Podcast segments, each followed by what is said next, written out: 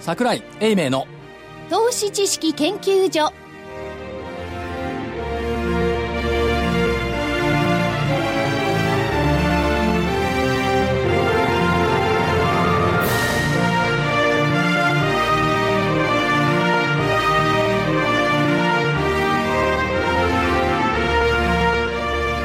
皆さんこんにちはんにちこはこからは投資知識研究所をお送りいたします所長の桜井英明さんですこんにちは桜井ですこれで紹介するんでしょそうですよ。そうですよねそうです。そうです研究員が正木さん研究員じゃない隊隊長あ隊隊長な長の隊長の正木こさこん研究員いないの。あそうなんですね、じゃあ一人研究所研究違 います。です僕はあの探検隊の隊長ですから、いろいろと調べに行かなきゃいけない。なるほどあの要するにパシリってやつ。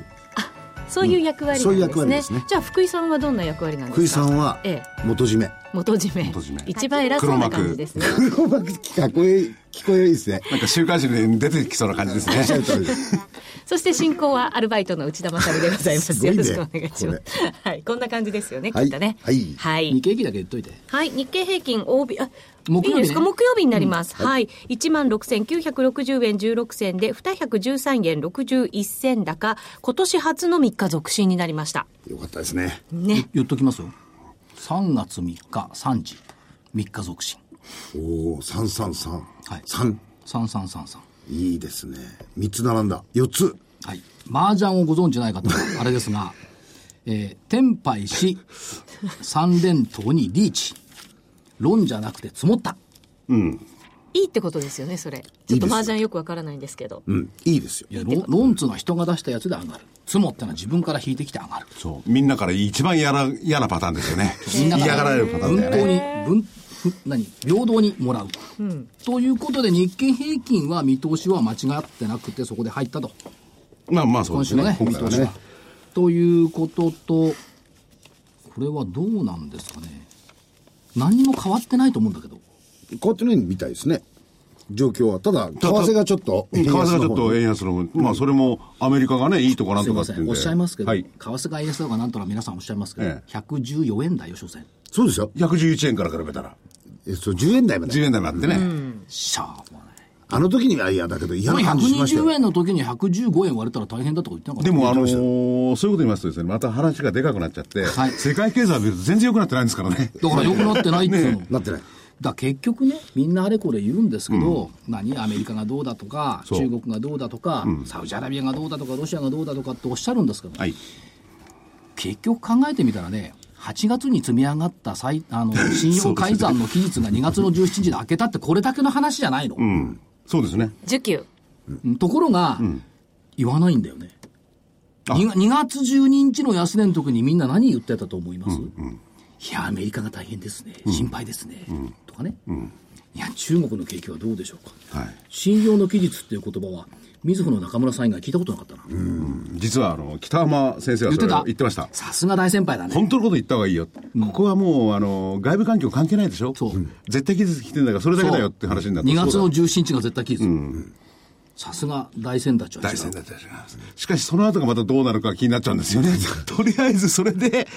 えー、ね減少していってですねまあ逆に買い戻されたりなんかして、でここから先ですよだね、けど、福井さんが今言ったようにさ、これから良くなるとは、すぐに良くなる気配はどこにもないよっていうのだけは分かったわけじゃない。そうでしょねで、それを誰も期待もしてないでしょ、すぐに良くなると、いうことなんで、逆に言うと、マイナスの下方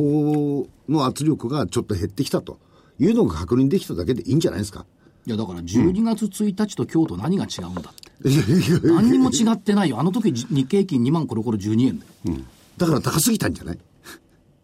そうかなだってさ、2万円のところか らさ、1万6千円割れまで見るとさ、やはりそれだけのその差、これ4千円ってのは大きいっすよい。やだから市場っていうのはトレンねえド、うん5000も終わってるけどねトレンドに追随して物事考える世界だから、トレンド変わっちゃうとまたしばらく物考えられなくなるんだろうね。あの市場参加者それはあの個人投資家のことじゃないでしょうけども市場全体よ。全体、それは個人投資家の意義だな市場全体通貨さ、全体は非常もっと言えば市場関係者だね。あ関係いわゆる関係者ね株や評論家、そういアうナリ奴スらいい加減な奴らですね もう今日だけ良ければいいんだト。そう。だって見てないもん、明日のこと以外。でだっもて個人投資家はそうじゃないだでってすかこれねだ。って、この番組そうじゃん。来週のスケジュールしか言わないじゃん。来週の少なくとも1週間先は見てるじゃん。これね、あのですね、はいえー、1秒先見ているのが為替。で、明日見てるのが商品。で、3日後ぐらい見てるのが株。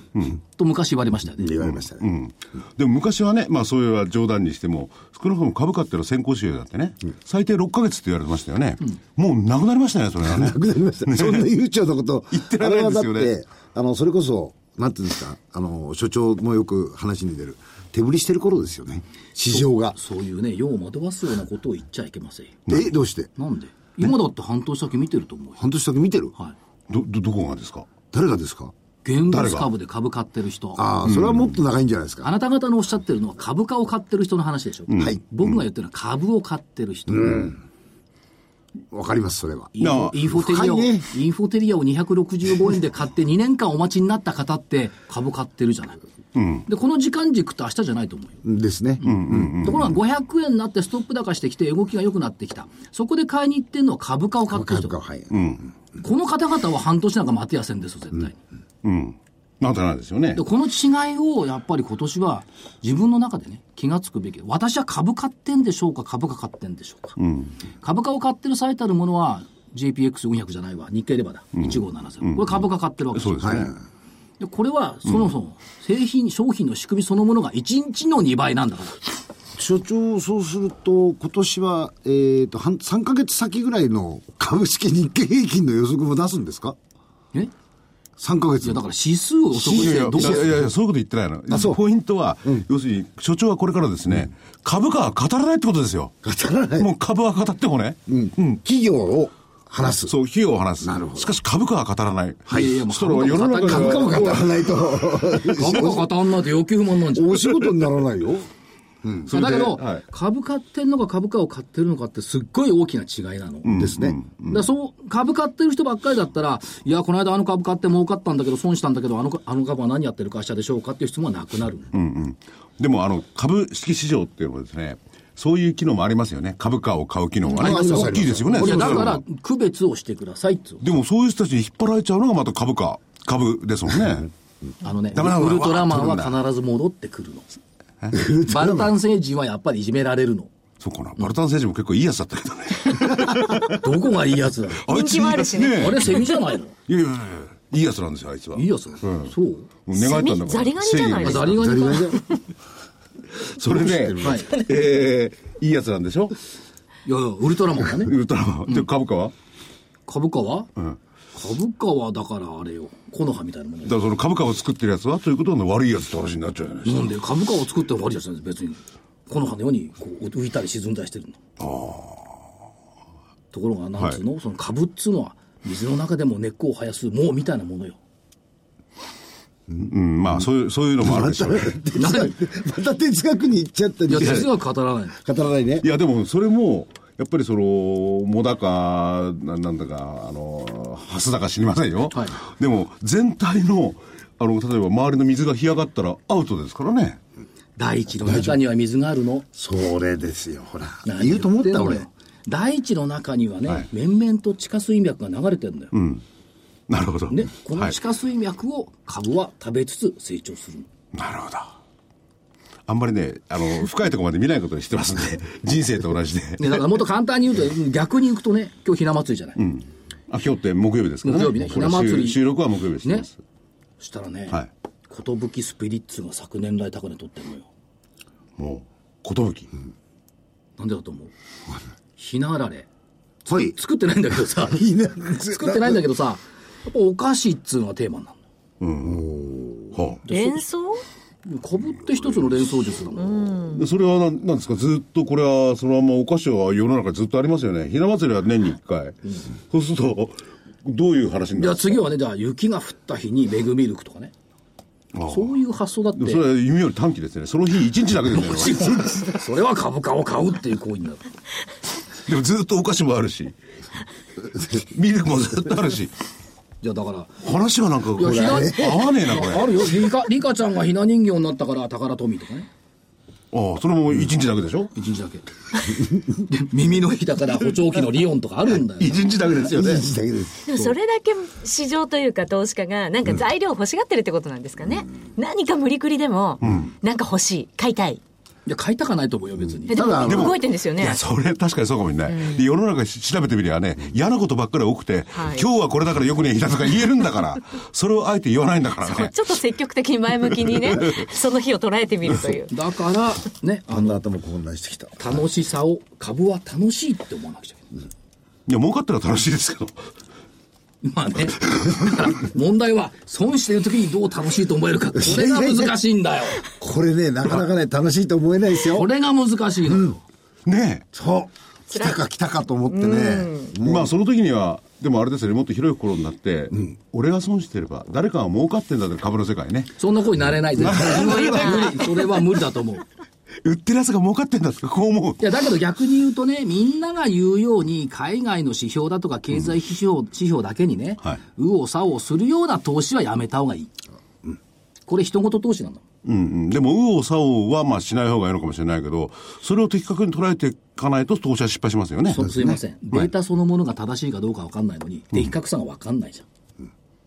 なそれは中国のデータのことを言ってらっしゃるうんん、でしじゃょあ雇用統計の20万人がいいのか、30万人のいいのか、10万人がいいのか、どれがいいの、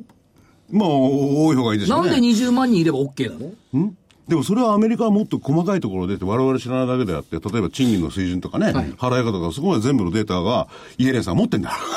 でもあれ、手紙で調査してるのよ。そう、手紙で調査してますよ。そこにどこに信頼性があアるメのリ情カ報人修正、下方修正アメリカ人は手紙とか郵送物に関してはこれは誠実ですよね。本当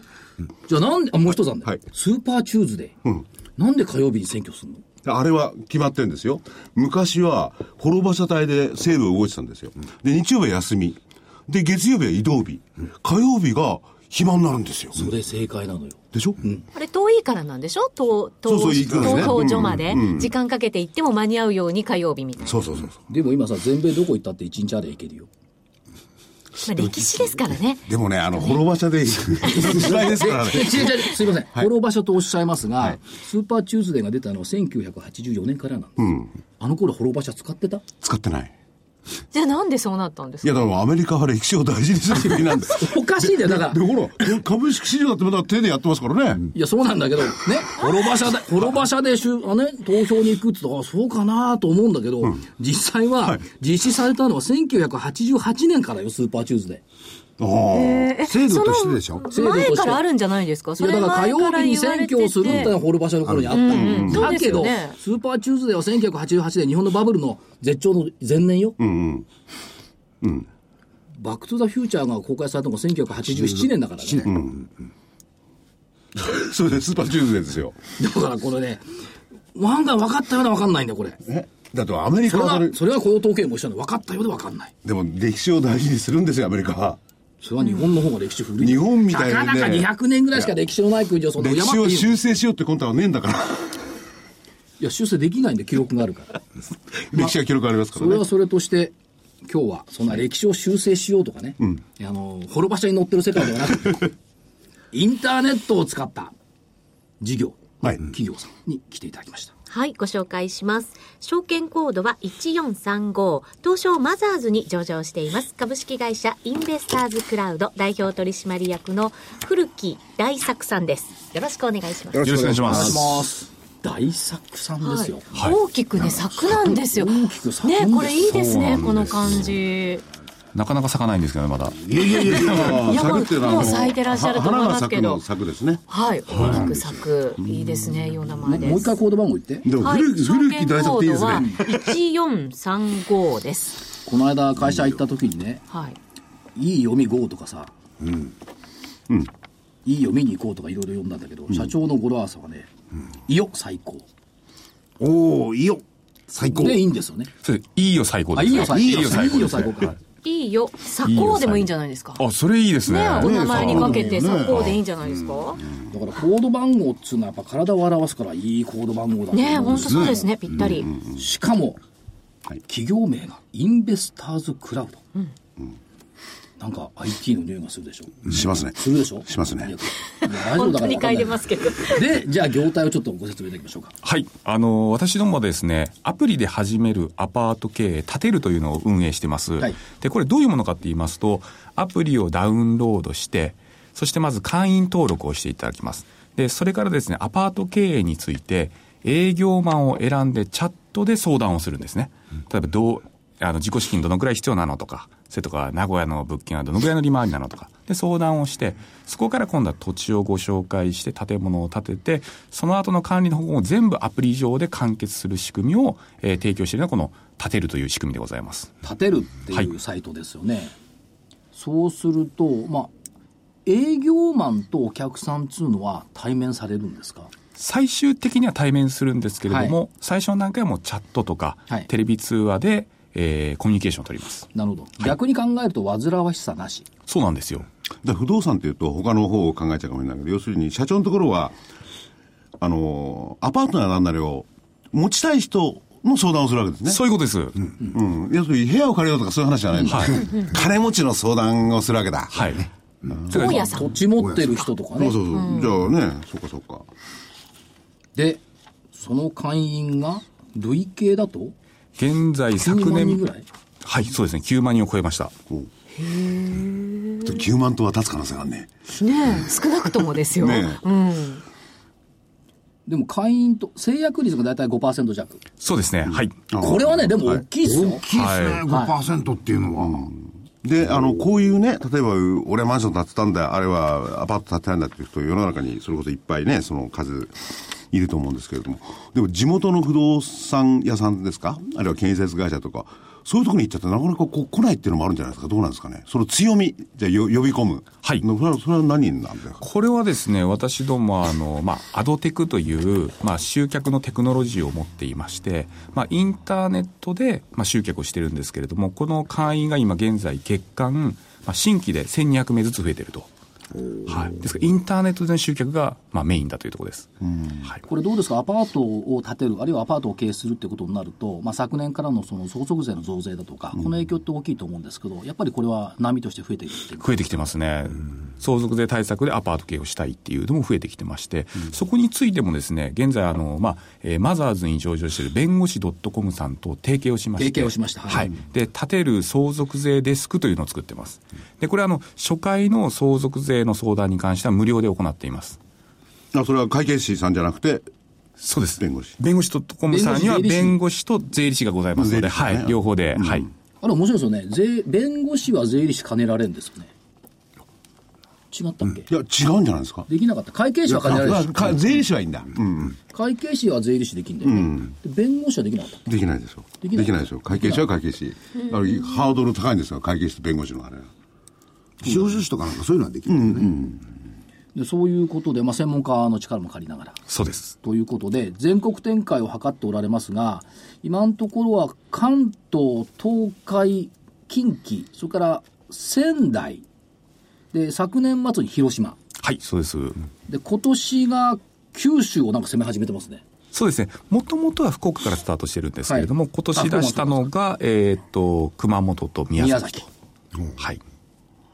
現在、全国15都市で展開してます。そしてこのあの全国15都市っていうところにフォーカスをしているそもそものところっていうのは最終的に、えーっとご担当になった方が建設を希望する方と対面になるからというそういう意味で、えーある意味地域を絞ってると考えてもよろしいんですか、そうですね。そういうところもありますし、あとは、あの、我々賃貸経営をしていただきますから、はい今後、まあ、少子高齢化というはいところがございますので、まずやっぱり人口が集まりやすい、まあ、政令指定都市を中心に15都市にしているという形になります。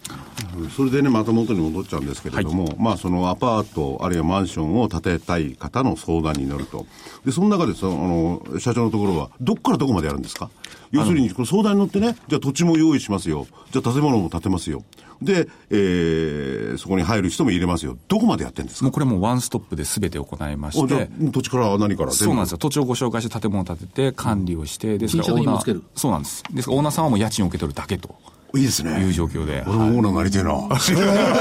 アプリをインストールしていただいて、あのあそうそうはお金と土地がある人が言ってくれるはいあるんだ。いや全然ないある土地あるわもう相続税の心配も全部全然いらないあし見込み客も一人できたね。いあありがとうございます。そうかそうか他のところはそれぞれバラバラになるケースが多いわけですよねそうですね、はい。なるほどね。あとあの、この土地をマッチングしてアパートを受注するっていうモデルは、弊社独自のモデルです。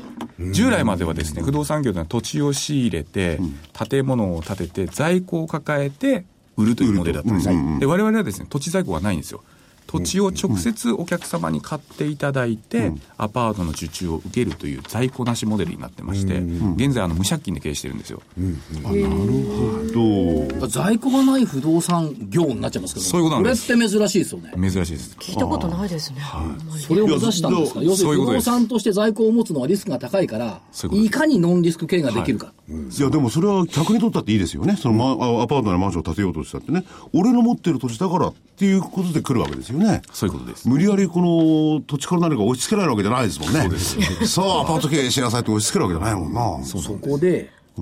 単にそのアパート経営だけではなくて、何やってんの今ね、話題になってるのが、実は民泊のところなんですよ。民泊もまあいろいろ問題ありますけどね、うんあるんだけど、民泊向けをスタートした。ここの心と戦略ってどんな感じですかはい、あのやはり今後、まあ、民泊のところは、まあ、あの規制緩和されてくると、非常にそこにあのマーケットがあると思ってまして、まずはこうインバウンドの需要もありますし、で我々この土地をご紹介してアパートを建てるというノウハウを、まあ、そのままこの民泊に使えると、そういうふうに思っていまして、まあ、今の事業の横展開で、まあ、行っていきたいなというふうに思ってます。でその民泊っていうのはじゃあ民泊用の建物をお誰かにお客さんに建ててそうです、はい、そうもう土地は限られてきちゃうんでしょうね土地ってそのサイトはもう今ある我々の土地ももともと高立地ですから、駅が近かったりとかですね。ですから今我々の持ってる土地情報で、をご紹介して、なるほど、そこに民泊用のアパートを建てて運営をすると。これが、えっ、と、スマリノ。はい。スマリノ。っていう名前なんですかこれはですね、リノベーションの方でございまして、スマリノで、まあ、リノベーションで、まあ、あの、民泊の事業っていうのをするのはあるんですけれども、この、我々ですね、今、民泊かける IoT というのをやってまして、一歩進んでるんですそうなんですよ。これが建てるキットというものなんですけれども、立てるキット。はいこれ IoT と民泊をどう結びつけるか。ご説明いただきましょオブシングス。う。いや、それは誰で も分かる。それは誰でそれもわ分かかんないんだよね。まずはですね、やっぱりあの、今こう民泊で運営しようとしますと、やっぱり非常に管理する側が大変なんですね。例えば、その、まず宿泊者に鍵の引き渡しもしないといけ言ない。葉が違いますからね。はい。部屋の説明もしないといけないですし、で、今度泊まる方も、まあ、コンシェルジュがホテルのようにいるわけでないので、まあ、自分で全部何もかもしないといけない。で、中にはですね、あの、鍵をオーナー様に返さずに、そのまま国に帰ってしまうと。はい、はい。る。それは熱いですけど、ある、はいあるでしょうね。あるんですよ、そうすると次の宿泊者が来るときに、まあ、鍵を壊して入らないといけないとか、まあ、こういったところを IoT を使って簡単にしましょうという仕組みでございます。まず一つが、スマートドアホはいン。これはどんなやつですかはい、これはですねあの、インターホンを押すと、えー携帯に、まあ、そのままつながるという仕組みでございます。誰の携帯につなあがるのそこの、まあえー、と宿泊者の、まあ、携帯につながるんですけど、もともとこの建てるキットというのはです、ね、賃貸住宅用に作られてまして、まあ、賃貸住宅をスマートハウス化すると。インターホンがまあスマートフォンにつながると、でその室内のあのインターホンのモニターホンがタブレットでできてるんですね、でそのタブレットが他のそのいろんな鍵とか、エアコンとかと連動するっていう仕組みなんですよ、その賃貸用の仕組みをそのままこう民泊に持ってきてる状態でございましてでそうするとあの、まあ、民泊の宿泊者がですね来たらまずスマホで鍵を開けれます、でそれからでこれはスす、ね、マートキースマートキーですスマートキーで開けれて、そして、えー部屋に入ると今度はタブレットで部屋の使い方を多言語で説明してくれます、でそれから例えば中国の方が日本に来て、ちょっと京都にあの新幹線に乗って遊びに行きたいなと、でも新幹線の予約の仕方がわからないと、そういう時はこのタブレットを通じてコンシェルジュにつないで、あの新幹線の予約をしてもらったりとか、そしてあのまた帰る時はあのスマートフォンで鍵の開け閉めをしてもらってますから、まあ、鍵がなくなるっていう心配もないと、こういった仕組みになります。なるほど。そうなると、失礼な話、取りっぱかりもないし、そうですいろんな意味でもセキュリティも非常に高まりますよね。はいはあそういう、そのシステムはいは、社長のとこだけですか結構やってますそういうの。あのスマホをこ使ってるとのか。スマートアパートのトータルな仕組みはですねまだないんですよ。おーはい、ですから我々子会社で今 i アパートメントっていう会社を作りまして、これ IoT 企業と合弁会社で作ったんですけれども、この子会社でこの開発をしている段階でございます、はい、で今年の9月にですね1000台ぐらい作る予定でございます、はい、えーそのシステムも売れそうですよね。そうなんですよ他でなんか使いたいって言ってもね。だから、トップランナーというか先駆者というか。このシステムはまあへ部屋はたまたまね今一番わかりやすくてまた仕事だからやってんだけど他にも使えますよね、そうですね。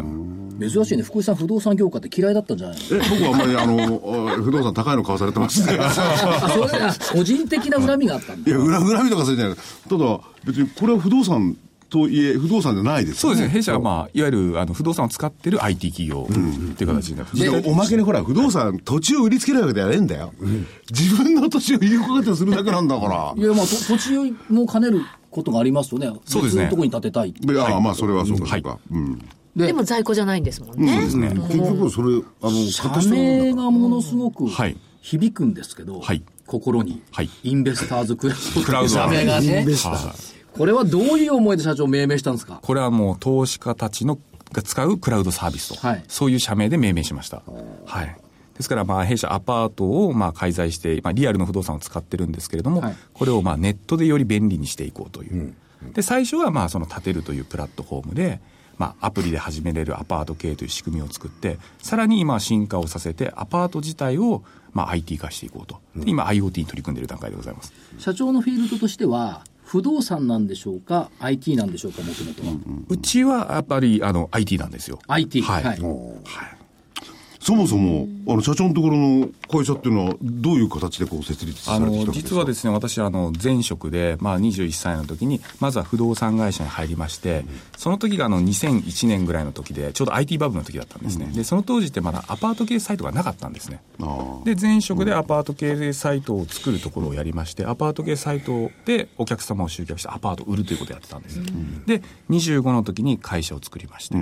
でそしてまあ同じようにアパート系サイトを作って、一番最初の頃は在庫で抱えたものを売ってたんですよ、私どもが土地を仕入れて建物を建てて在庫として抱えてるのを、まあ、インターネットで集客をして販売するというのをやってまして、誰でもやるやつですよね。誰も、はい。ただまあ、インターネット集客の時がすごく強くて、で、それからまあ、設立3年で、順調に売り上げ20億円ぐらいまで上がっていきまして、うんこれもこのまま非常にいけるんじゃないかなと思ったんですけど、その時にちょうどあの、リーマンショックが来ました。はい。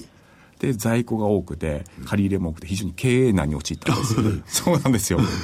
で、そこで、これは本当にこのビジネスモデルは在庫のリスクがすごいんだなっていうことが分かりまして、まあ集客の分だけではなくて、そもそももう土地を買わないような、土地をお客様に買っていただいて受注を受けるという、まあ、プラットフォームにしようということで着手を始めた形になります。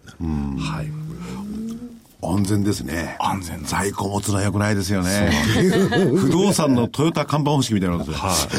よ。はい。でも今って住宅って結構そのネットと連動してるものってありますよね大手の会社でも、はいでもその当時はなかったってことなのでそうなんです社長がだから走りというかそうですね本当はにいそこからリーディングはいのこ存のモ在デル、建てるモデル自体も弊社ってこ独自の、はいはい、モデルでございます。あとこのクラウドシステムを今使っておられるっていうことですけども、まあ、土地建物等々ありますよねあるいはその天体あ賃貸というか、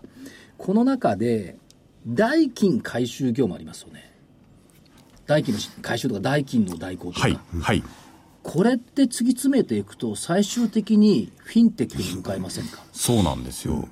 我々、まあ、その入居者の、まあ、その、代金就航のところもあるんですけれども、そもそも、まあ、このオーナーさん向けの投資のところも、例えばクラウドファンディングとか、えそういった技術を使って、より、まあ、アパート系いろいろな方々に体験していただいて、顧客のこう囲い込みができないかっていうことも今検討してます。はい。多分ね、ネット通販の会社なんかで代金支払い代行とかやってるところもフィンテック協会とか入り始めてるから、その意味では、まあ、個人的な考えですよ、社、社長の思いは分かりませんけど、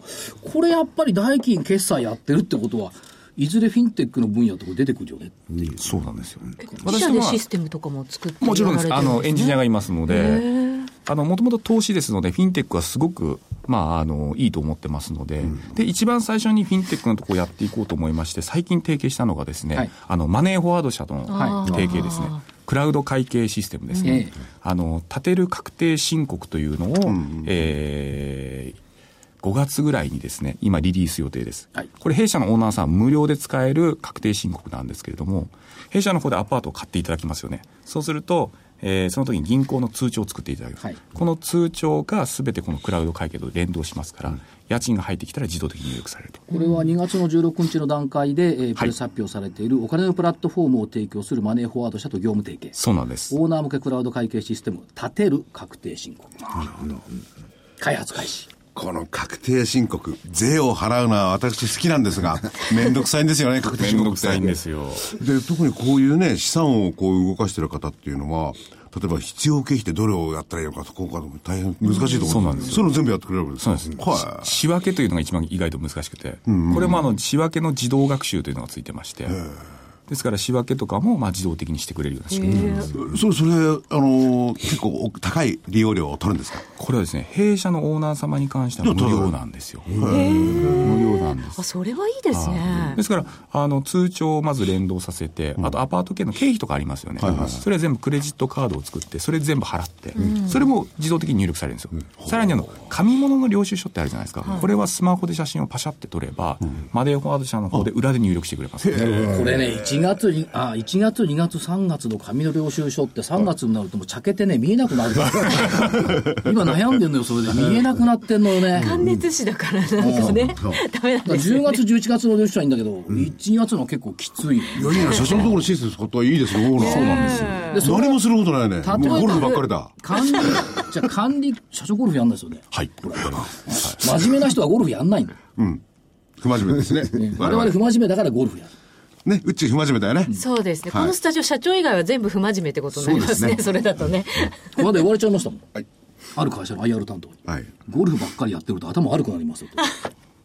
だから社長はやらないから、いろんなことを考えられるんですよ。確かにやめた方がいいかもしれない。俺もやめたらなんかもうちょっと良くなるかな。なならないなとら思なういね。で、管理個数8000室、はいオーナー数800名以上はいを支えるクラウド。はいこれ社長の野望ではどのぐらいまで増やしていこうと思ってますあのーまあ、現在ですね、大体今の時点で1万室ぐらいになりまして、はい今年さらにあの4000室ぐらい、あの、新しくアパートが立ち上がります。 ?4 割増加。 4000室ぐらい増えます。 1年で1、前年比4割増加。そうなんですよ。で、来年がまあさらにまたプラス1、2000室ぐらい作りますから、ここをまあオリンピック手前の19年ぐらいまでに3万室ぐらいは作れるんじゃないかなと思ってます。今の4倍。はい。すごいね。すごい。で当然土地もあるし、お客様もいるし、そうなんですよ。すごい、この成長戦略。ところで、社長のところはその、まあ、あの全部管理をするわけですよね、あとあのオーナーさんから任されて、入居者もいカードを作ったりなんかして、自動引き落としとかそういうシステムになるわけですか、そうです。然ほら、取りかかれねえよ、これ、もう大体あの、ピンポーンってやった途端に、ねえチャリーンって落ちるんじゃないですか、これあ。それはいいな、でしょあの金もらいに行かないでいいんだ、大家さんがこうやって、あとね、お客さんの層を見てると面白いんですけど、えっ、と、オーナーさん、アパートのはいオーナーさん、87%がね、会社員なのおどうしてそういう人たちがオーナーになれるんでしょうか、で、もう一つもです。20代から40代が78%。え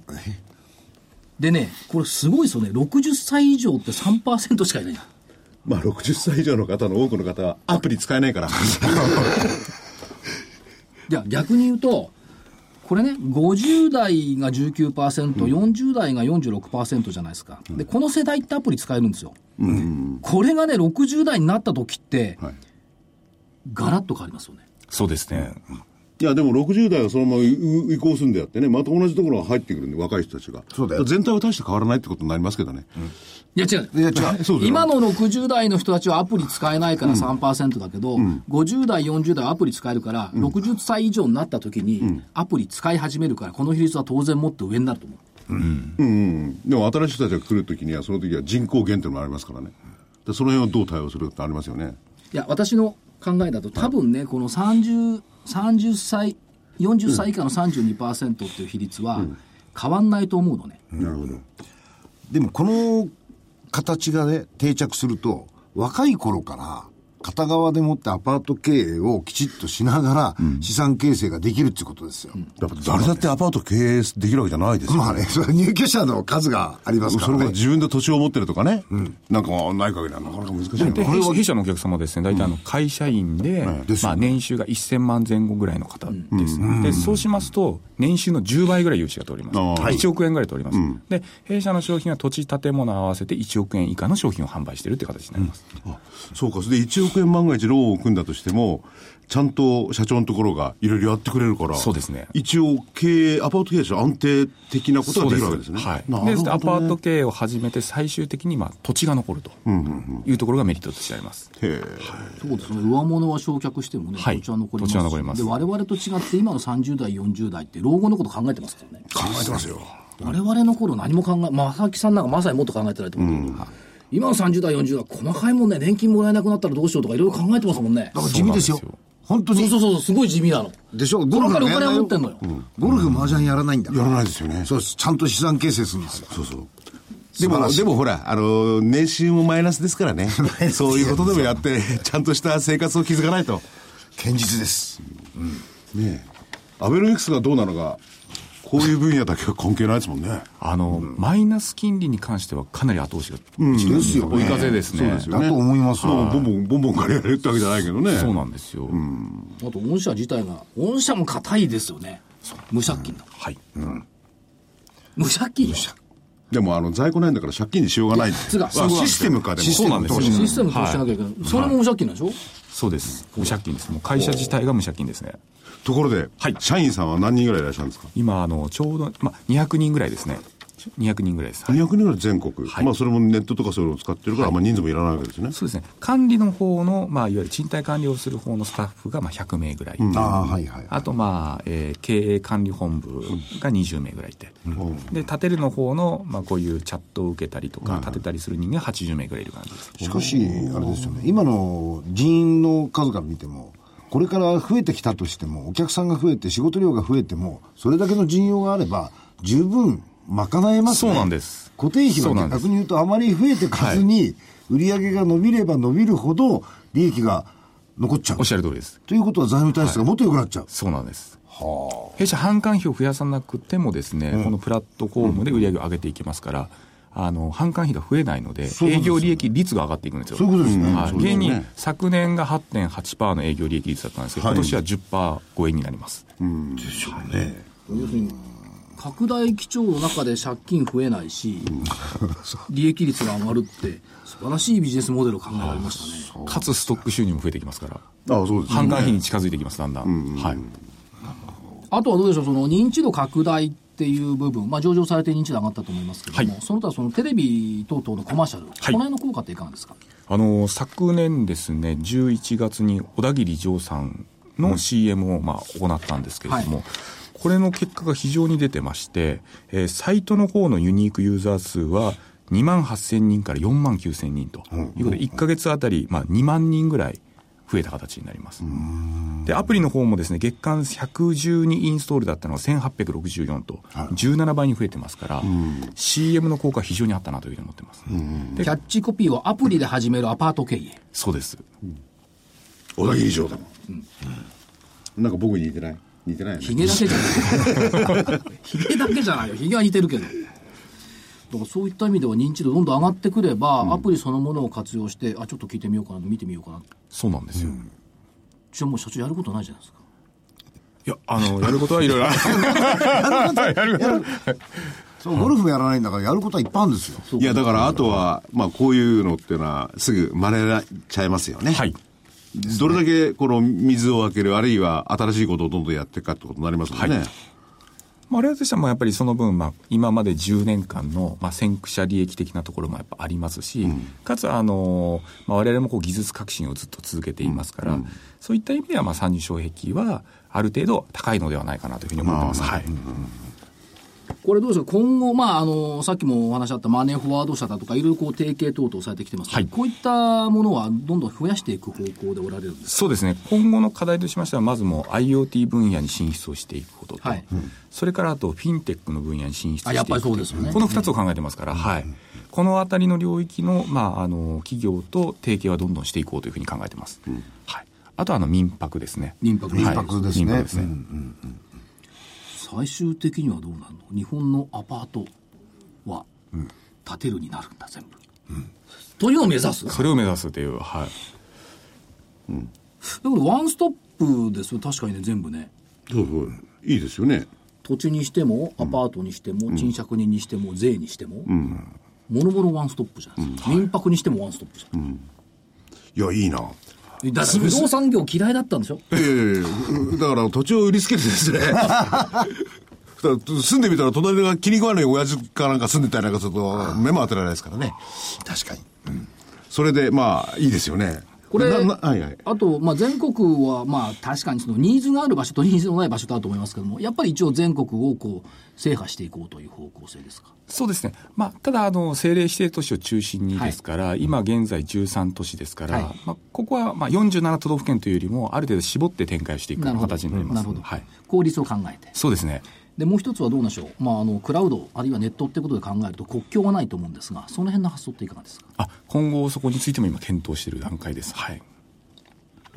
これ、海外でそもそもこういうシステムってあるんですか今ですね、あの弊社の建てる会員の9万人のお客様の中ではい、すで、に海外投資をされてる方って多いんですよ、ええあのアジアの方だったりとか、あとはあのアメリカの方だったりとか、ですので、まあ、我々がすあ新たに海外の商品を導入すれば、そこも今後、売り上げには入ってくるなというふうに思ってます。だからもうすぐ3月終わりになったら桜も咲きますけど、本当に社長の名前のように大きく咲いちゃうんじゃない、これあの社長一つだけあの、さっきあのオーナーさんの分類がありましたよね、はいで年齢の分類はあったんですがあの直近のところで少し、えー聞きかじっていると女性のこういうオーナーさんも増えてきてるって聞くんですが、はい社長のところこの辺のところはどうなんですか分類の中では、まあ、男性が以前は多かったんですけれども、はい最近は女性のオーナーの方も1割ぐらいいらっしゃいまして、あそうですかはい、増えてきてますね。やっぱりそうなんですね、はい最後に社長たくさんのリスナーさんが聞いてるか聞いてないか分かりませんけ ど、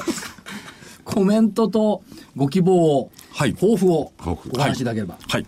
あのー昨年12月3日にこう上場させていただいてですね、で、上場後、あの、非常に今、会員様も増えましたし、そして我々にまあ土地をご紹介してくれる企業も増えましたし、そして提携先もあの増えてきてます。で、あのーまあ、昨年上場した時もですね、一つ目標として、あの、時価総額1000億を目指すっていうところをですね、目標としま、してますので、まずはここを目指してですね、今後も、えー利益成長をさせていきたいなというふうに思ってます。今どこまで来てるんですか今、えっ、と、今日が600、5、60億、650億。まあ、ここから、まあ、約はい。倍ぐらいまでそういけですねばいいということですね。最初が130億からスタートしましたので、はい。はしか総額1000億円。い。1000億円を目指目指せ して。指いいですよ。いいですね。はい、ということで、えーいいよ、最高。コードで覚えてもらったのあるいは古き大作さんで覚えてもらったのどっちがいいのか分かりませんけど、社名はインベスターズクラウド、ということで、えー今日はおいでいただきました。ありがとうございました。ありがとうございました。さて、ということで、あとですね、えー、6分ほどになりました。予定ですか、えーっと、7日というか5日の土曜日から中国の全人代が開幕。で、7日の月曜が、あー景気動向指数国内、それからユーロ圏の財務省会合ですね。8日が国内のおー GDP 改定値、それから景気ウォッチャー調査、中国の貿易収支。9日水曜日がマネーストック、大ご大名古屋ビル全面オープン。株価には全く関係ないと思います。わ私、あの、不勉強で、何ですか、その大名古屋ビル名古屋の駅前だよね。駅前うんで名古屋好きなこの大なんとかっつうの。もうそれはいいんですけど、10日木曜日、金曜物価指数、都心のオフィス空室率、から ECB 理事会でドラギ総裁の会見、それから中国の消費者生産者物価、11日金曜日、1、3月の法人企業統計、メジャー S q、東日本大震災から5年なんだね、そうですね、もうこれも経ちましたけどね、全然復旧だってなんだって、どうなってるかわかんないですね。それからアメリカの輸入物価ということで、来週の見通し、えーっと、下が16459、25日移動平均、上が